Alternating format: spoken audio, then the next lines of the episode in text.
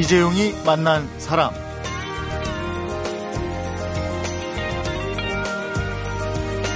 만 34살 이하의 청년만 응모할 수 있는 신춘 문예가 있습니다. 아, 이번 공모에서 당선된 장편 소설 내용이 어머니의 사업 부도로 20대의 신용 불량자가 되는 바람에 대학 졸업 후에 취업도 하지 못하고 10년 동안 30개도 넘는 아르바이트를 하는 젊은 여성 얘기입니다. 그런데 이 얘기가 자전적 소설이어서 화제가 되고 있는데요. 얼마 전에 책으로도 발간이 돼서 나왔습니다. 네, 그래서 오늘은 제2회 한국경제 청년 신춘문예 장편 소설 부문 당선자 청춘 파산의 저자 김의경 작가를 초대해서 소설 같은 20대 청춘 얘기를 함께 들어보도록 하겠습니다.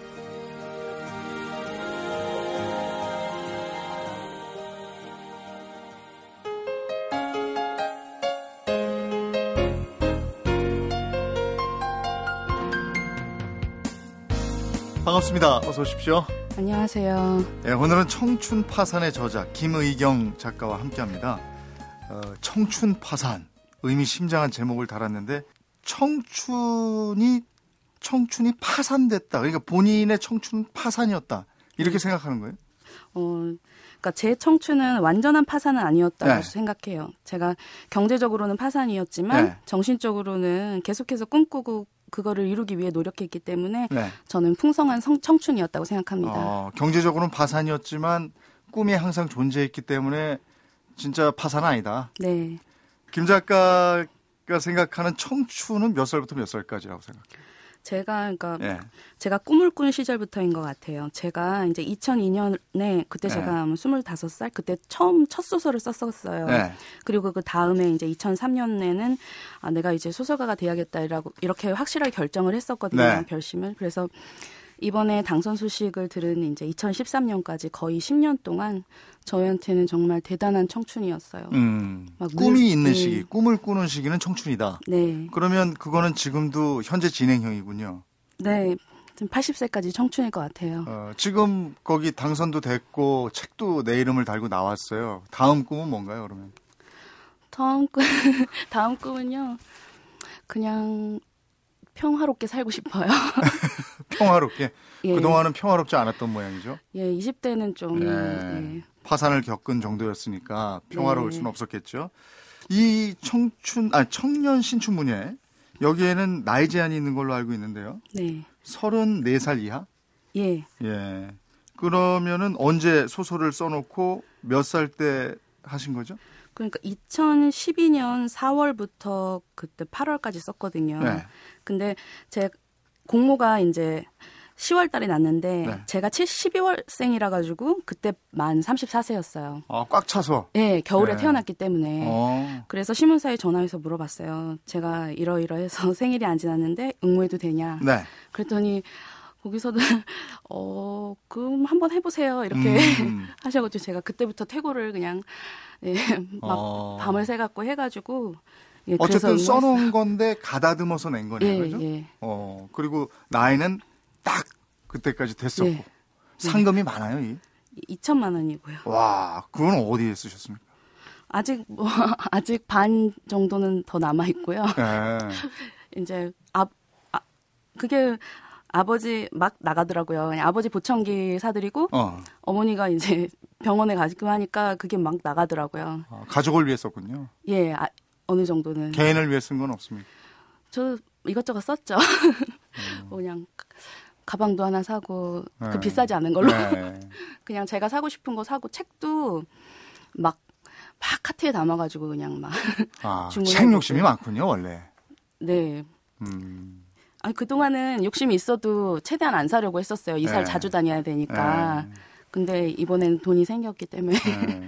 인생에서 가장 큰 돈이 생겼을 거 아니에요, 그죠? 2천만 원이라면. 예. 그러면 20대에는 결핍을 겪었으니까 네. 나를 위해서 확 써야지 이런 생각도 했을 법한데요. 그런 생각도. 네. 근데 저도 한번 쉬어보고 싶다는 생각이 들더라고요. 네. 그동안 너무 이렇게 느긋하게 쉬어본 경험이 별로 없어서 아. 좀 아끼면서 한 1년 정도는 그래도 좀 버텨보려고 음. 예, 좀 애껴 쓰고 있어요. 아, 그렇군요. 간략하게 줄거리를 좀 소개해 주세요. 예. 집안의 사업 부도로 신용불량자가 신용불량자를 거쳐서 개인 파산자가 된 한 여자가 이제 어쩔 수 없이 이런저런 알바를 전전하면서 꿈을 향해 달려가는 그런 네. 이야기입니다. 그 여자가 김 작가입니까? 예, 아무래도 뭐 좀 자전적인 네, 요소가 좀 있어요. 몇 퍼센트 정도 됩니까? 그게 이제 수치로 정확하게 어떻게 할 수 있을지는 모르겠지만 네. 어, 아무리 자전적인 소설이라 해도 좀 가공이 된 이야기고요. 그래도 반 이상은 이제 제 이야기라고 할 수가 있을 것 같고 아. 아르바이트는 여기 나오는 아르바이트는 90%는 그 제가 경험했던 아르바이트들입니다. 네. 어머니가 그 사업을 하다가 일이 잘 안 돼서 파산된 거잖아요. 네. 그래서 덩달아 가족이 그렇게 된 거잖아요. 네. 어머니도 이 책을 읽으셨나요? 네. 어머니 마음이 아프셨겠어요. 그러니까 막 직접 막 뭐 서점에 제일 먼저 달라고 하셔가지고 네. 막 사갖고 그걸 또 잘 보이게 이렇게 막 다른 데도 얹어놓고 그러셨나 봐요. 네. 근데 저한테 처음에는 반 정도 읽고 막 전화해서 너무 재밌어서 손을 못 대겠다고 막 그러시다가 오. 이후로 아무 말이 없으시더라고요. 네. 네. 제 생각에는 그 뒷부분에 어머니 얘기가 많이 나오거든요. 아. 그러니까 그 이후로는 말이 없으시고 요즘은 그냥 좀 여유 있게 넘어가시는 것 같아요. 소설인데 뭐 음. 나를 모델로 했어도 그거 소설이니까 뭐 막 이렇게 예 나 그거 읽다가 엉엉 울었다 이런 얘기 안 하세요? 소설 그런 얘기도 하셨고 기사가 네. 나왔을 때 그런 거 보고 그렇게 많이 우셨대요. 어, 섭섭한 점은 없으셨나 모르겠어요. 뭐좀 좀 그런 건 있으시는 것 같긴 한데 그냥 너무 우리 딸이 고생했다고 그걸 아, 보면서 예. 네, 우셨어요. 뭉클해 하셨군요. 예. 다른 가족들의 반응은 어떻습니까? 처음에 제가 당선 소식 알렸을 때 가족들이 네. 다 이제 무슨 내용이냐고 네. 물어봐서 제가 그냥 알바이, 아르바이트 얘기라고 그냥 얼방 울렸어요. 네. 그냥 일단 저지른 다음에 나중에 말하려고. 어. 그래서 제가 근데 인터뷰가 나가니까 그 정말 그런 거 다 썼냐고. 어. 그래서 언니랑 남동생이 좀 자랑스러워하고요. 네. 그냥 정말 사채업체들한테 뜯긴 만큼 팔렸으면 좋겠다고. 어. 그래서 제가 그건 불가능한 일이라고. 예. 친구들한테 얘기 안 하고 그래서 친구들도 깜짝 놀랐다면서요? 예, 이제 아르바이트 같이 하던 친구들은 오히려 잘 알았어요. 왜냐하면 네. 거기 찾아오곤 가끔 찾아오니까 네. 손님처럼 앉아 있고. 음. 근데 고등학교 때 친구들이나 대학교 친구들한테는 제가 그냥 별말을 안 했어요. 왜냐하면 그때 자존심이 되게 셀 때잖아요. 네.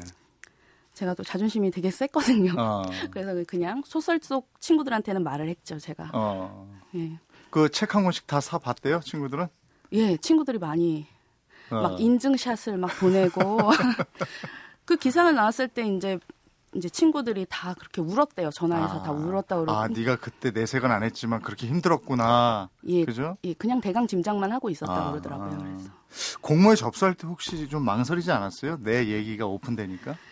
근데 그게 이제 저는 오히려 공모에 할 때는 그렇진 않았어요. 왜냐하면 제가 뭐 특별히 이제 저 자신을 막 그런 내용을 염, 저를 막 연민하진 않기 때문에 네. 낼 때는 그런 게 없고 제가 쓴 수많은 작품 중 하나다 그냥 이렇게 생각했어요. 음. 근데 출간을 앞두고 이제 3교 볼 때는 음. 막 눈물이 좀 났어요. 음. 그때는 제가 이제 도, 긴장이 풀리면서 독자의 음. 입장으로 본 것 같아요. 음. 인주가 너, 좀 안쓰럽고 대견하고 그래서 막 눈물이 나서 음. 내가 내가 쓴 거 보고 내가 우는구나 막 이러면서 좀 창피하기도 하고. 김 작가님이 네. 그리고 소설 속의 주인공 백인주 20대 신용 불량자가 되고 30대 개인 파산자가 됐어요. 네.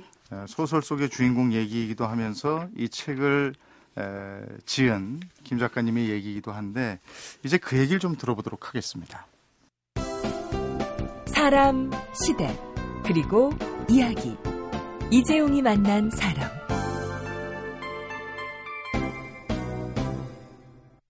이재용이 만난 사람. 오늘 초대 손님은 2014년 한국경제 청년 신춘문예 당선작 청춘 파산의 저자 김의경 작가입니다. 어, 어머니의 사업 부도로 20대의 신용불량자 또 30대의 개인 파산자가 된이 소설 속의 주인공 백인주 알바 인생을 살잖아요. 네. 예, 그이 알바 부분은 본인의 경험이 이 책에 다 녹아들었다 이렇게 얘기를 했는데 네. 뭐몇 가지나 한 거죠? 제가 해본 아르바이트는 한 서른 가지 정도고요. 음. 여기 작품 속에는 한 이제 뭐 스무 가지 정도 나오는데 그래서 다 넣지 못했어요. 어, 너무 많아서. 네. 그 중에서 그 가장 많이 번 알바, 가장 덜 번 알바 그런 것도 또 기억이 나지 않겠어요? 예, 아무래도 이제 그 시간 대비 네. 많이 번 건 아무래도 가외겠죠, 당연히. 어. 근데 제가 뭐. 그 제가 가르치면 성적이 막 오르지 않더라고요. 네. 그래서 알바를 그거 과외를 그렇게 많이 해보진 못했고요. 네. 주로 이제 몸으로 많이 많이 때우는 일을 많이 했죠. 육체 노동. 예. 주로 뭐예요? 그냥 그러니까 20대는 카페 뭐 서빙, 서빙 많이 예. 네. 그게 제일 무난한 것 같아요. 네. 그런 거 하고 또 뭐 역할 대행 아르바이트도 각, 주말에 또 가끔 하고. 역할 대행이 뭐예요? 결혼식 하객. 아 그런 것도 많이 있나요? 네, 그 어떤 신부가 아, 무슨 아, 그렇구나. 그 친구가 별로 없다고 그래가지고 예. 제가 또 친구처럼. 그것도 시급으로 받아요? 네, 그러니까 예 시, 아니요 하루 일당 그 그런 거 밝혀도 되나? 뭐 일당 4, 5만 원 뭐 그랬던 것 같아요. 어, 몇년 전에. 그래도 예. 수입이 좀 괜찮았던 모양이죠, 그게? 네. 어. 그 괜찮다기보다 자주는 없는데 시급으로 따지면 괜찮은 거네요. 시급으로 그런가? 그, 그때 이제 대행 업체가 있었어요. 어. 거기 이름 등록해 놓으면 그분하고 그 가끔 전화 주세요. 가서 밥도 먹고 그러니까. 예. 그 외에 독특했던 알바는 뭐가 있을까요? 그 저는 아직도 생각나는 게 그 CCTV 네. 인간 CCTV예요. 제가 그 선물 가게 모서리에 네. 모퉁이에 의자 네 개 이렇게 놓고서 어. 위에서 도둑 좀 도둑 잡는 거. 아 그런 게 있어요? 예, 코로라기를 어. 입에 물고서 도둑이 있으면 제가 확 불어야 되거든요. 예. 근데 제가 그걸 못해가 잘렸어요 금세. 어, 그럼 왜 왜 못해요? 이게 안 분다고. 도둑질 하려고 그러면 불면 되는 거잖아요. 근데 제가 도둑질한 것처럼 가슴이 그냥 막 아, 두근두근. 예. 어. 그래서 못 불고 그냥 훔쳐 갖고 나갔는데 어. 사장님이 와 가지고 저 쟤 훔쳤지. 너 왜 안 불었어? 아니 진짜 못된 사람이면은 험한 꼴을 당할 수도 있는 건데. 네, 그러니까 만약에 안 훔치려 했는데 잘못 이렇게 불면은 네. 막 난리가 나죠. 오. 어. 예, 그런 일은 가끔 있었던 것 같아요. 그 시급이 괜찮았어요, 그건? 아니요, 그냥 그냥 다른 알바 비슷했던 것 같아요. 선물 가게 점원 중에 하나니까 네. 그, 그 당시에 이제 막 알바가 기껏해야 시간당 2,000원, 2,500원 그랬거든요. 네, 몇 년 전이죠? 그때 이제 97년, 뭐 8년 그럴 어, 때였거든요. 네, 네. 그러니까 그렇게 하루 종일 그 위에서 서 있으면 그 2,000원, 2,500원 그랬던 것 같아요. 네. 그러면 제일 많이 벌 때는 한 달에 얼마 정도 됐었어요? 제가 그러니까 거의 한 20대 했던 알바 중에 제일 많이 벌어봤자 그 네. 가외를 하나 하면 네. 이제 뭐 150에서 170. 어. 예. 그때는 괜찮네요, 그러면. 예, 그때는 정말 잘 네. 방학 때 이제 하, 거의 매일 일할 때가 그랬고요. 어, 제일 못 벌 때는 그럼 얼마? 정말 없으면 이제 뭐 50만 원 어떻게 어. 일자리가 안 구해질 때도 있더라고요 어. 가끔. 어. 그러면 그냥 그걸로 그냥 하루 종일 이렇게 돈벌이에 아르바이트에 매진했던 이유는 비청산이었어요? 아니면 개인이 어떻게 쓰고 가족들도 좀 쓰고 이래야 됐기 때문이었어요? 뭐 그냥 각자 벌어서 살았던 것 같아요 가족들이. 음. 그러니까 어쨌든 학교도 다녀야 되고 하니까 학비도 만약에 그래야 되니까 그냥 제가 막 벌어서 그거를 막 엄마 아빠 용돈 주고 그러진 않았고 음.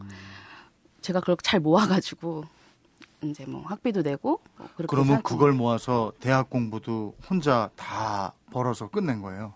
네. 제가 보니까 그 방송통신대도 다녔고 네. 또 국문학도 전공하고 이랬는데. 네. 그러니까 방송통신대 학비가 저렴하잖아요. 네. 그래서 2년간 그 그때는 그러니까 거의 일에 매진할 수가 있었어요. 음. 공부는 뭐 밤이나 이럴 때 하고 음. 그때는 학비가 거의 안 들었는데 편입을 하니까 네. 학비가 많잖아요. 음. 그때 이제 좀 모아둔 것도 쓰고 음. 정 없으면 어디 가서 애걸에서 구하긴 하는데 그리고 이제 그것 좀 이자 제가 또 갚고 계속. 어. 그러면 이, 이런 와중에 돈 좀 벌면은 빚쟁이들이 쫓아와가지고 이 돈 뺏어가기도 하고 그랬어요? 예, 가끔 그렇게 예, 아, 뜯기고 그랬어요. 뜯겼다는 표현을 보니까 무섭게 굴었나 보죠? 뭐 그러니까 안 주면은 일하는 데 와가지고 막 그러니까 네. 막 뭐라 그러죠? 막 망신을 주고 그러기 때문에 그둘 때도 있는데 웬만하면 주기가 싫어서 네. 제가 자꾸 도망을 다닌 거예요. 아. 거기 즉시 그만두고 다른 데로. 아. 그럼 또 쫓아오고. 뭐운 좋으면 다섯 달 동안 안 쫓아요. 제가 이제 미행을 한 그걸 따돌리면 되니까 네. 보통 이제 저희 집 앞에 있다가 제가 어디 가면 쫓아오는 거예요. 옛날에 이제 학원에서 강사를 했는데 어뭐 월급 날이 딱 전화가 온 거예요. 어. 그러니까 미행을 계속 했었나 봐요. 알고 있네 뭘 하는지를. 예. 예. 그래서 그 돈 다 뺏겼어요? 반 정도, 그러니까 월급의 반 정도를 달라고. 그래도 반은 남겨주네. 예. 네. 살아야 되니까. 그, 그 반은 있어야 네. 계속 일할 거라 생각했나 봐요. 어. 근데 지금은 그러면 빚을 다 청산한 거예요? 지금은 경제적으로 문제는 없는 거예요? 빚 관계에 예, 있어서? 최소한 이제 파산 면책을 받았기 때문에 아. 이제 그렇게까지 심한 그건 없지만 네. 제가 최근까지도 이제 공 파산 면책을 받았는데 네. 이제 공문서들이 날아왔었어요. 그 채권자 명단에 누락이 된 것들. 아. 돈 갚으라고? 예. 분명히 아, 어떤 사람은 분명히 거기 면책 받았다고 그 명단에 있는데도 예. 와서 이제 그래 그런데도 협박처럼 협박을 해요. 음. 근데 그 예를 들어서 막 뭐 뭐 이자가 이렇게 많이 많이 붙었으니까 천만 원이다 갚아라 이런 다음에 음. 백만 원만 주면 내가 갚은 걸로 해주겠다 이런 식으로 막 와서 타협을 하려고 해요. 소위 얘기해서 빚잔치하고 끝내자. 예, 예. 예. 분명히 파산 면책 받았는데도. 그러면 이제 다 끝난 건데도 예. 그, 걸 받고자 예. 한다 이거죠. 예. 음. 그래서 제가 이제 법 공부를 하게 된 거예요. 아. 그법 예. 공부를 하니까 이게 안 갚아도 되는 걸로 돼 있는 거죠. 파산 면책하고 나면. 예, 그러니까 파산 면책했으면은 법원에 가서 음. 이거 이렇게 말하고 그 사람한테 법원 문서만 보내면 돼요. 음. 더 이상 연락을 안 하는데 음. 그거를 몰라서 빚을 주는 돈을 주는 사람들이 있대요. 아. 예, 뭐 그런 그런 식으로 와서 찾아오고 이런 게 싫어서. 어. 근데 그건 그렇게 하는데 문제는 채권자 누락됐을 때제 음. 통장에서 돈이 막 빠져나가더라고요. 아, 예, 압류가 아. 오더라고요. 그래서 법 공부를 해서 어, 그거 다 정지시켜 놨군요, 예. 이제는. 예. 공부를 해서. 네. 네. 그러면 지금 이제 그 카드도 쓸 수 있고 다 그렇게 된 거예요? 신용카드는 아직 안될 거예요. 예, 몇 달 더 있어야. 아. 그 이 소설 보면은 10일 동안 상가 수첩 돌리는 얘기. 네. 이게 쭉 전개되잖아요. 네. 상가 수첩 알바가 이게 조, 제일 좋았나 보죠? 그냥 좋은 좋은 게 아니라 그 제가 그 제가 온갖 아르바이트 그렇게 뭐 가리지 않고 했거든요. 네. 그냥 아르바이트 사이트 접속해서 지금 당장 나이가 들수록 알바 구하기가 힘들어져요. 음. 그래서 근데 그냥 그게 있길래 전화했더니 오라 그래서 갔는데 그 이 소설 쓰기 1년 전에 그 아르바이트를 했어요. 네. 그러면서 이 동네 저 동네 다니는데 옛날 생각이 자꾸 나고 그때만 해도 이거 소설로 써야겠다 이런 생각은 안 했는데 1년이 지나서 이제 회사를 그만두고서 이제 이력서를 여기저기 넣는데 연락이 안 오더라고요. 음. 한두 달 정도. 그래서 그 그때 저도 모르게 이게 막 빠른 시간 안에 막 예, 막 써졌어요 소설이. 어. 그, 그 동네 이름이 쭉 목차로 나오잖아요. 네. 그 동네마다 특색이 있었다는 건가요? 뭐, 네. 그러니까 한국 사회에서 차지하는 그런 동마다 의미 그런 게 있잖아요. 강남권, 강북권, 네, 뭐 네. 강서권, 강동권 뭐 이런 예, 얘기입니까? 예, 예. 예. 어떤 특징이었나요? 직접 경험해 본 바로는? 그냥 저는 거의 평생을 서울에서만 살았는데 네. 이제 뭐 청담동 같은 데는 진짜 좀 이렇게 되게 심플해요. 주, 되게 심플하고 주, 고급 예, 그러니까 아, 거, 리가 심플해요. 아, 거리가 골목, 예, 거리도 깨끗하고 막 그렇고 어. 뭐. 상, 그, 그 얘기는 상가 수첩을 돌리기가 더 편하다는 거예요? 어떤 더 편한 것도 있고 오히려 더 불편하대요. 왜냐면은 뭐 그냥 들어가기가 힘들대요. 어, 다 암호로 다 예, 예. 네. 비밀번호 눌러야 돼. 네네네. 네. 그렇지만 이제 돌리는 사람들은 좋아하는 것 같더라고요. 여기는 어. 별 얼마 안 해도 된다 이렇게. 어. 그리고 뭐 그냥 이제 서민들 사는 동네는 아무래도 이제 좀 더 넣기도 쉬워요. 어. 그냥 오픈돼 있으니까. 예 예. 예. 그리고 어디가 제일 쉬웠어요? 뭐 아, 아, 제일 쉬운 건 아파트겠죠. 어. 아파트는요, 그, 봉지 안 넣고 그냥 이렇게 무더기째 네. 아파트 앞에 갖다 놓으면 이제. 그 경비 아저씨들이 못하게 하고 그러던데. 그거를 네. 안 된다고 하는 아파트도 있고 된다고 네. 하는 아파트도 있는데 네. 안 된다고 하면은 이제 몰래 주민처럼 네. 들어가서 그 안에 넣어 어. 놓고 오면 주민들을 이렇게 집어가는 것 같았어요. 어. 예. 그런 식으로 해서 쭉 돌리고 예, 예. 이거는 수입은 좀 괜찮았어요? 아니요. 저는 그러니까 여자를 돌리게 하진 않아요. 힘이 들기 때문에 아. 저는 봉투 담는 거. 봉투 계속 봉투를 막 시간당 열 1분에 10개였나 하여튼 하루 종일 한 손목이 아플 정도로 봉투에 어. 담아야 되거든요. 예. 그럼 그거를 20대 그 남동생들이 가서 돌리는데 너무너무 힘들어 보이고 예. 1년 중 제일 추울 때 돌렸거든요. 아유. 예. 하여간 고생고생을 했는데 젊었을 때. 예. 그 신용 불량자로 살면서 제일 힘든 건 어떤 거예요? 그러니까 안 그래도 경제적으로 힘든데 돈을 대출 받기도 힘들고 네. 그러니까 어디서 돈을 빌린다 해도 이자가 더 비싼 거를 빌려야 하는 거고 네. 그 신불자인데 더 가난해지는 것 같더라고요. 네. 그러니까 제가 가끔 불안해지는 거예요. 갑자기 병이 나면 어떡할까. 네. 그렇게 제일 제일 힘들었던 건 그게 가끔씩 되게 막 불안감이 막 엄습을 하면 음. 막 제가 그런 거에 압도당할 때 음. 되게 무기력해지면서 막, 막 아무 생각도 안 들고 그런 게 힘들었던 것 같아요, 정신적으로. 음. 황폐화되는군요. 사람이. 예, 예. 근데 여기 책에 보면은 예, 백인주는 어머니의 사업 실패로 부도 위기에 처하고 신용불량자가 되고 막 이렇게 되나, 되잖아요. 네. 근데 어머니를 증오도 원망도 안 해요. 어머니를 이해한 건가요? 저럴 수밖에 없었겠지 이렇게 한 건가요? 예, 그런 게 좀 있었던 것 같아요. 그러니까 물론 이제 저 제가 이제 작가로서의 저는 저도 어머니를 원망하던 네. 시기가 있었어요. 네. 한 처음에 그렇게 집안이 한참 어려울 때 1, 네. 2년은 진짜 맨날 싸우고 네. 되게 원망을 했었는데 네. 제가 그거를 작품 속에 덜 드러난 것 같긴 하지만 나름대로 표현을 하려고 한 부분이 있긴 있었어요. 네. 그러니까 마지막에 미술학원에서 어머니가 모델하는 장면에서 엄마 엄마가 거기 형광등 아래에 앉아 있는데 그 엄마의 얼굴을 보는데 되게 기묘한 기분이 막 들면서 음. 어머니에 대한 애정과 중, 애증이 이렇게 좀 복합적으로 음. 그거를 제가 나름대로 표현이라고 했는데는 아마 이렇게 강렬하게 드러나진 않았는가 봐요. 그래서 엄마에 대한 그 복잡한 심정을 표현한 부분이 있, 있긴 있는데 네. 그리고 저 개인적으로는 그런 그런 게 어머니 개인만의 문제는 아니라고 제가 생각했어요. 음. 왜냐하면 물론 사채를 쓴 게 잘못인데 그런 사채업 하는 사람들이 있고 그런 엄청난 이자를 물리는 그런 사람들이 있다는 것 자체가 먼저 잘못된 거라 생각했어요. 저는 음. 그래서 이제 또 제가 어머니가 고통 당하는 걸 오랜 시간 봐왔기 때문에 네. 어머니를 이해하기 전에 아마 좀 안쓰러워하면서 그랬, 음, 그렇게 음. 그래서 그런 것 같아요. 음. 김희경 작가가 당선 소감에 이런 얘기를 썼어요. 이 소설은 빚에 시달리는 한 여자의 이야기다. 빚더미 속에서도 당당히 자신이 원하는 삶을 살아가는 사람의 이야기를 쓰고 싶었다. 이렇게 김희경 작가가 주는 메시지가 책에 선명하게 담겨져 있는데요. 이번에는 빚더미 속에서도 당당하게 자신을 지켜온 소설 속 주인공 백인주 이야기를 좀 더 들어보도록 하겠습니다.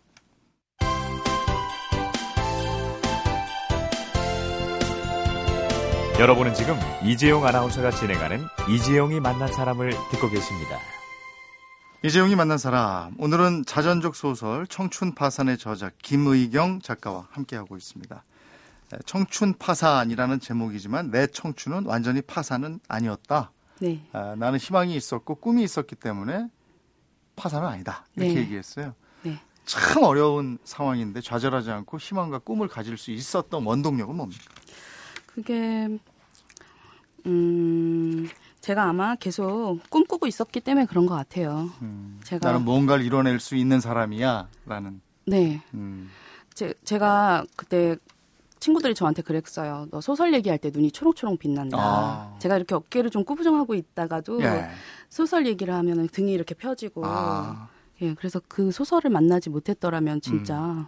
굉장히 힘들었을 것 같고 음. 어떻게 어떻게 됐을지도 알 수 없는데 저는 진짜 제 청춘이 그, 그 나름대로 행복했던 것 같아요. 음. 그 와중에도. 음. 이 시기에는 누가 가장 큰 힘이 돼줬습니까? 20대에서 30대 가장 힘든 시기에 기댈 수 있는 사람이 있었습니까?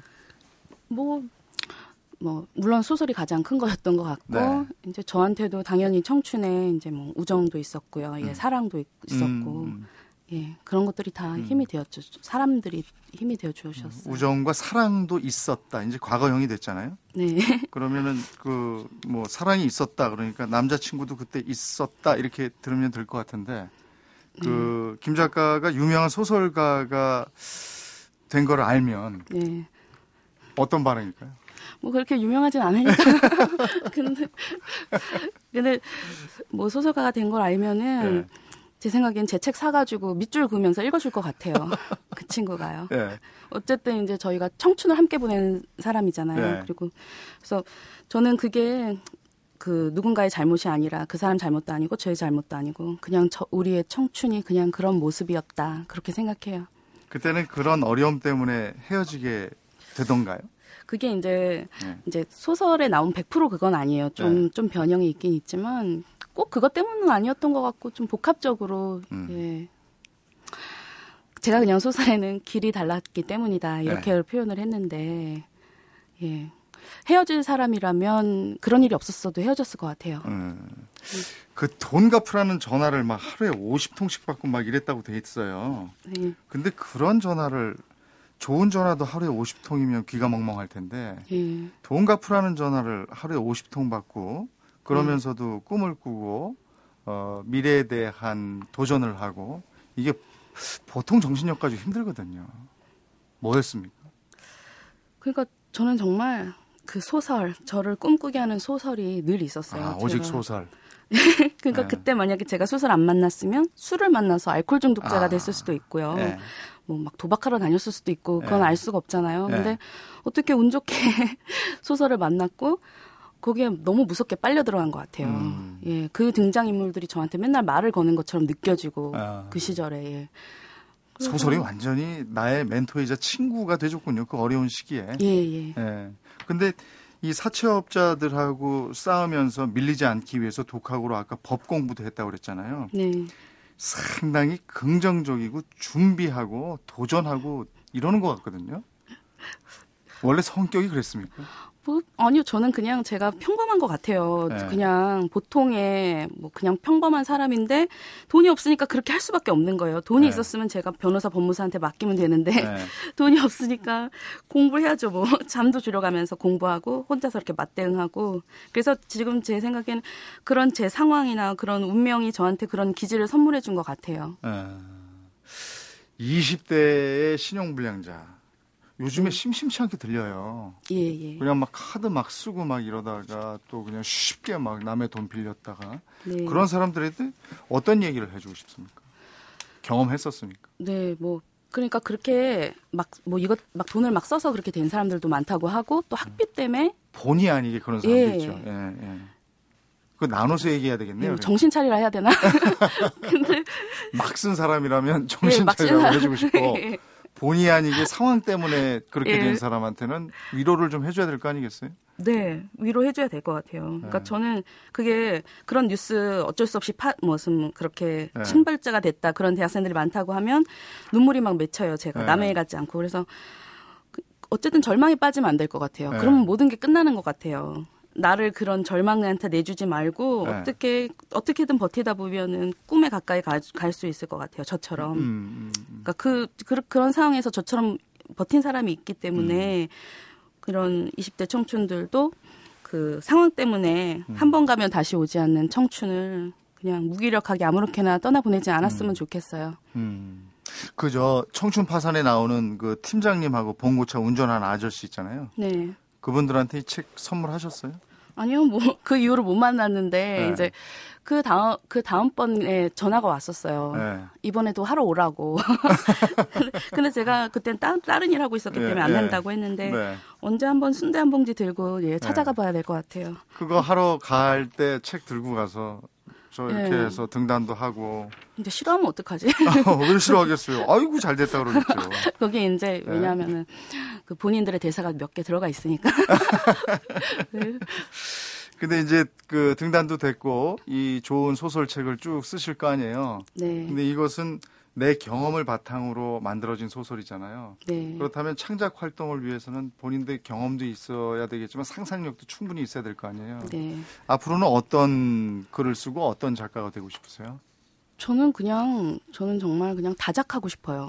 저는 음. 음. 물론 이제 다른 작가분들 뭐 나는 대작을 쓰고 싶다 이런 작가분들도 있으시겠지만 음. 저는 그런 생각보다는 정말 밥 먹듯이 맨날 쓰고 80세까지 이렇게 맨날 왜냐하면 소설은 저한테 늘 친구였기 때문에 음. 이 친구를 계속 만나고 싶어요. 음. 앞으로 살면서. 음. 그래서 어때, 어떻게든 꾸준히 발표하는 작가. 음. 예. 꾸준히 발표하는 작가. 예. 그래서 힘든 청춘들이 그 책을 읽고 어떤 느낌을 받았으면 좋겠습니까? 예, 뭐 힘을 얻었으면 좋겠죠. 저는 예전에는 누가 나를 보고 힘을 가, 얻을 수 있다는 생각 한 번도 안 해봤는데 네. 이제 지나고 나니까 저한테서 그런 힘을 얻는다면 참 좋겠어요. 음, 오늘 쭉 얘기를 들어보면서 정말 힘들었던 시기였던 것 같은데 20, 30대. 예. 한창 좋을 때잖아요. 지금으로 치면 봄이잖아요. 예. 네? 근데 그 시기에 어떻게 보면 굉장히 암울했고 네. 상당히 힘들었는데 그 시기에도 꿈을 놓지 않았고 그래서 성취했고 네. 내 이름으로 책도 나왔고 네. 긍정의 마인드가 상당한 것 같아요. 예. 네. 네. 오늘 들으시는 청취자분들도 그런 김희경 작가의 긍정의 마인드가 좀 전염이 됐으면 하는 바람입니다. 예. 오늘 함께 해주셔서 고맙습니다. 예, 감사합니다. 이재용이 만난 사람 오늘은 자전적 소설로 2014년 한국경제 청년 신춘 문예에 당선된 청춘 파산의 저자 김의경 작가를 만나봤습니다. 빛 독촉이 악랄하게 이어질 때는 죽으면 못 쫓아오겠지 이런 생각도 했었지만요. 예, 그때마다 김의경 작가는 그래도 소설 100권은 더 읽고 죽어야지 아직 못 읽은 소설이 많아 이렇게 스스로를 다독였다고 합니다. 그러면서 틈틈이 소설을 썼고요. 이렇게 김희경 작가는 파산에서 회생을 했다고 하네요. 이재용이 만난 사람 오늘은 김장훈, 이승환, 이소라, 윤도현이 함께 부른 산호라면 들으면서 인사드리겠습니다. 고맙습니다.